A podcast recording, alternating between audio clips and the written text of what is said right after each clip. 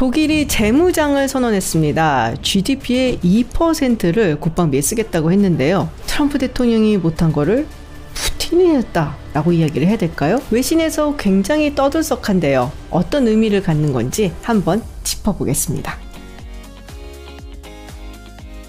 안녕하세요. 김지윤입니다. 러시아가 우크라이나를 침공하고 그리고 그 후폭풍이 만만치 않습니다. 이미 너무 많은 희생자가 나왔고요. 그리고 러시아도 정말 가혹한 경제 제재를 받고 있죠. 많은 기업들이 러시아를 떠나거나 또 러시아에서의 비즈니스를 닫고 있습니다. 사실 저는 가장 묘한 기분이 들었던 것이 맥도날드가 문을 닫는다는 뉴스였어요. 맥도날드가 구소련에 첫 진출을 한 것이 1990년 1월 31일이었습니다. 당시 모스크바의 푸시킨 스퀘어에 1호점을 냈었는데요. 그때 이 맥도날드 햄버거를 먹으려고 정말 많은 러시아 사람들이 인산인해를 이뤘던 사진을 아직도 기억을 하고 있습니다. 맥도날드가 떠난다라는 것은 그냥 기업 하나가 떠나거나 문을 닫는다 하고는 좀 느낌이 다른데요. 많은 사람들이 이 맥도날드 하면 미국의 자본주의의 상징이라고도 이야기를 하죠. 이미 맥도날드가 90년도에 문을 열기 위해서 몇 년 전에 허가를 얻었었기 때문에 구소련 당시에 문을 두드렸던 맥도날드가 러시아 시절에 문을 닫는 정말 묘한 일이 일어난 것이죠. 그리고 또 하나 놀라운 뉴스가 있었죠. 독일의 올라프 숄츠 총리가 독일이 재무장하겠다라고 선언한 것입니다. 제가 지난번에 라이브 방송을 하기 위해서 운전을 하고 올 때 들었던 뉴스였고 여러분께서도 많이 언급을 해주셨는데요. 독일이 재무장을 한다. 정말 유럽이나 미국에서는 굉장히 큰 뉴스였는데 한국에서는 언론에 많이 안 나오는 것 같아서 오늘 그 의미가 무엇인지 한번 짚어보려고 합니다. 올라프 총리의 말대로라면 앞으로 독일이 국방비를 GDP의 2%를 쓰겠다라는 것이었죠. 그리고 추가로 천억 유로를 군사 기술 그리고 첨단 기술에 투자하기 위해서 쓰겠다라고 이야기 이야기를 했습니다. 독일 GDP의 2%다라고 한다면 대략적으로 약 750억 유로가 되죠. 미국 돈으로는 900억 달러쯤 되고요. 우리 돈으로 환산을 하면 약 100조 원 가까이 되는 돈입니다. 이렇게 되면 독일은 전 세계에서 미국, 중국, 그리고 그 다음으로 국방 예산을 가장 많이 쓰는 국가가 됩니다. 추가적으로 쓰는 돈까지 합치면 약 200조 원 정도를 국방비에 쓰겠다라는 것인데요. 모든 정당이 다 환호하고 반겼습니다. 기립박수를 보냈죠. 사실 러시아가 우크라이나를 침공하기 전까지 이 독일의 태도가 매우 미온적이다 혹은 아니하다라는 비판이 많았어요. 숄츠 총리가 속해 있는 3인당 내에서는 이미 러시아와 친분 관계를 가진 사람들도 굉장히 많았고 또 이들은 푸틴이 절대 침공하지 않을 것이다 라고 이야기들을 했었죠.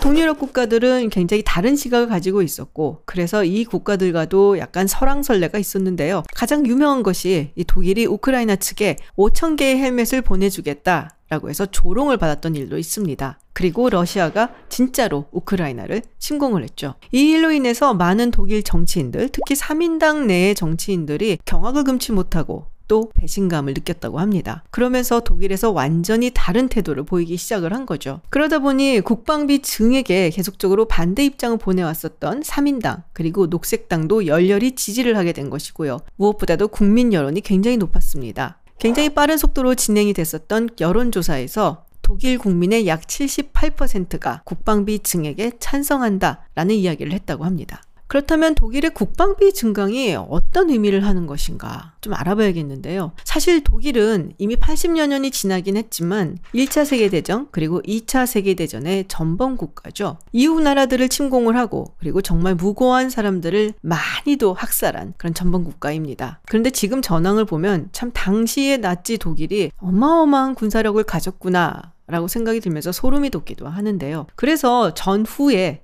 독일은 함부로 재무장을 하겠다라는 생각을 하지도 못했고 또 안 하기도 했었죠. 2차 세계대전이 끝나고 또 냉전 체제가 시작이 되면서 독일은 상당히 특별한 위치에 도달하게 됩니다. 일단 독일이 서독과 동독으로 나뉘어지게 됐고요. 그리고 이 동독 영토 안에 베를린이 위치해 있었기 때문에 베를린도 동베를린과 서베를린으로 나뉘게 되죠. 1948년 스탈린이 이 베를린을 봉쇄를 합니다. 베를린으로 들어가는 길을 모두 막은 건데요. 그나마 열려 있었던 항로를 통해서 미국이 서베를린의 주민들을 위해서 물자를 수송을 했습니다. 그래서 서베를린 주민들이 어려움을 겪지 않도록 정말 많은 물자를 수송을 했는데요. 어떻게 보면은 그때부터 서베를린은 자유민주주의의 상징과 같은 도시가 됐다고 할 수 있죠. 그래서 1963년 존 F 케네디 대통령이 베를린에 가서 굉장히 유명한 연설을 했죠. Ich bin ein Berliner 나는 베를린 사람입니다. 미국사를 통틀어 이 연설이 가장 중요한 연설 중의 하나로 꼽히는 이유는 바로 서 베를린이 가지는 상징성 때문이었다고 할 수 있습니다. 1970년대에 들어오면서는 냉전의 완화 시기가 오게 되죠. 데탕트 시기가 오는데요. 이때부터 서독은 할슈타인 원칙을 폐기하게 됩니다. 할슈타인 원칙은 동독을 국가로 인정하지도 않고 그래서 동독과 수교를 하거나 국가로 인정하는 국가와는 서독은 수교를 하지 않는 원칙이라고 할 수 있는데요. 이른바 독일 버전의 하나의 중국 원칙이다라고 보시면 됩니다. 그리고 1969년 빌리 브란트 총리가 당선이 되면서 할슈타인 원칙을 버리고 여러분 많이 들어보신 동방정책, Ostpolitik를 표방을 하면서 동구와 교류를 하게 되죠. 이때부터 동독을 하나의 국가로 인정을 하고 외교 수립을 하고 유엔에 동시 가입을 하고 2차 대전 이후에 상실했던 지역을 폴란드의 영토로 인정을 하게 됩니다. 1970년대 말부터 냉전 체제가 다시 복구가 되긴 했습니다만 그 이후 정말 많은 일이 있었죠. 1989년 11월 베를린 장벽이 무너지고 동유럽 사회주의 블록이 해체가 되고 그리고 소비에트 연방이 해체되면서 냉전이 끝나게 됩니다. 그러고 나서 독일은 일종의 서구와 동구를 잇는 가교 역할을 한다라고 스스로를 바라봤어요. 러시아와도 좋은 관계를 유지를 하려고 하고 그래서 경제적으로도 여러 관계를 맺어놨죠. 그러면서 평화주의를 표방하게 됩니다. 독일이 평화주의를 채택했던 것은 사실 주변 국가들이 독일의 재무장을 반기지 않아서이기도 합니다. 물론 50년대 들어서 60년대 이때는 독일이 상당한 국방비를 쓰기도 했어요. 1960년대 초만 하더라도 GDP의 5% 가까이를 국방비로 쓰곤 했습니다. 근데 이것이 가능했던 것은 바로 나토가 있었기 때문이죠. 우리가 최근 들어 정말 많이 듣고 있는 나토는 1949년에 창설이 됐는데요. 서독이 이 나토에 가입을 하게 된 것은 1955년입니다. 나토의 초대 사무총장을 지낸 헤이스팅스 이스메이가 얘기한 것에 따르면 나토에는 크게 세 가지 목적이 있었죠. 첫 번째는 미국이 유럽 대륙에 주둔하게 하는 것. 두 번째는 서유럽을 소련의 침공으로부터 막아내는 것. 그리고 세 번째는 독일이 나토의 휘하에 있는 것입니다. 사실 독일의 위치를 보면 공산주의 블락을 막아내기 위한 전방에 있었다라고 볼 수 있었기 때문에 어느 정도 서독의 재무장이 필요한 시기였습니다. 그런데 바로 전에 있었던 세계 대전의 전범 국가인 독일을 다시 무장을 시킨다는 것은 아무래도 꺼림칙한 일이었죠. 그래서 나토를 통해서 서독의 군대가 통제를 받는다라면 이것은 받아들일 수 있다라고 주변 국가들이 인정을 했던 것이고 그래서 서독이 나토에 가입을 했던 겁니다. 그래서 그때만 하더라도 독일이 상당한 액수를 국방비에 쓰고는 했었어요.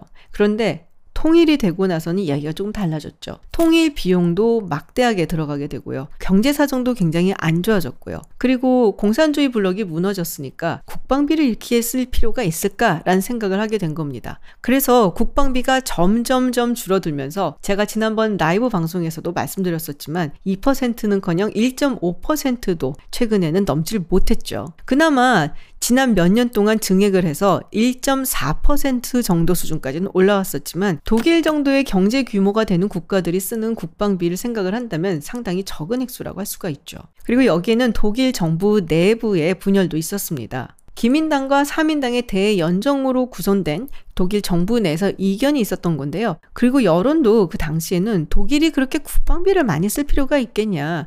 우리가 뭐 외국의 군사적인 개입을 할 일도 없지 않느냐 라는 생각이 훨씬 더 높았습니다. 그런데 이번 러시아의 우크라이나 침공을 두고 완전히 유턴을 한 것이죠. 그럼 이건 도대체 어떤 의미가 있을까요? 1871년 보불 전쟁이 프로이센의 승리로 끝나고 통일 독일 제국이 세워졌을 때 영국의 디즈레일리가 이런 말을 했다고 하죠.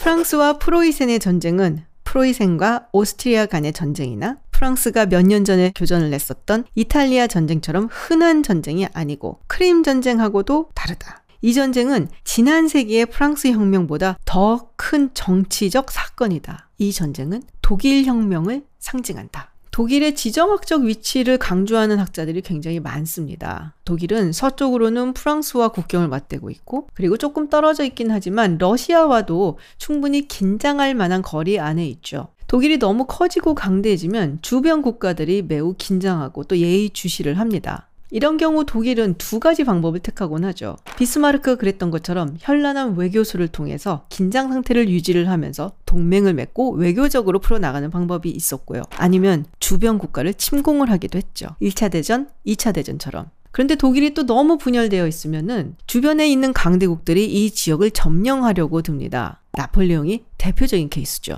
그래서 독일이 얼마나 단단하고 또 안정되게 또 착하게 있는가가 유럽의 안보와 직결이 되고 또 유럽의 평화와도 밀접한 연관이 있다는 것이죠. 2차 대전 이후 독일은 평화주의를 채택했고 그리고 무장에 별 관심이 없다라는 의견을 표방하면서 여러 국가들을 안심시켰죠. 전후 독일은 사실 유럽의 경제를 이끌어갈 만큼 굉장히 경제 성장을 했고요. 그리고 통독 이후에도 또 메르켈 총리 시절에는 그야말로 EU를 이끌어가는 국가라고 해도 과언이 아니었습니다. 그럼에도 불구하고 군사력만큼은 독일이 마음먹고 재무장하지 않았습니다. 주변 국가들을 안심시키기 위함에도 있었고요. 본인들이 큰 관심이 없고 평화주의를 표방했기 때문이라고도 할 수 있는데요. 이번에 재무장을 선언한 것이죠. 물론 독일이 이렇게 많은 국방비를 쓰고 얼마나 빨리 군사 강국이 될지는 조금 더 두고 봐야겠습니다만 이것으로 인해서 여태까지 우리가 살던 세계와는 완전히 다른 세계가 다가오고 있다는 것을 짐작할 수 있습니다.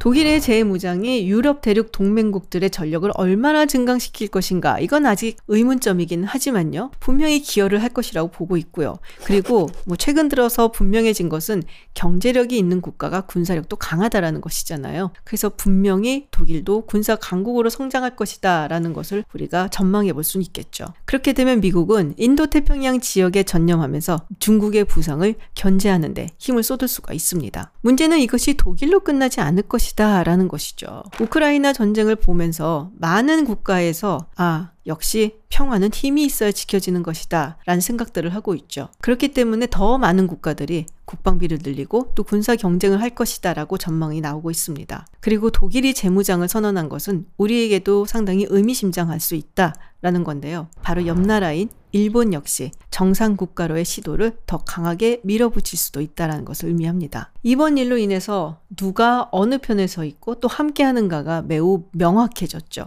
앞으로 다가올 세계는 우리가 지난 한 2, 30년 동안 누렸던 세계와는 굉장히 다를 거라고 생각합니다. 여러분 생각은 어떠신지 궁금하네요.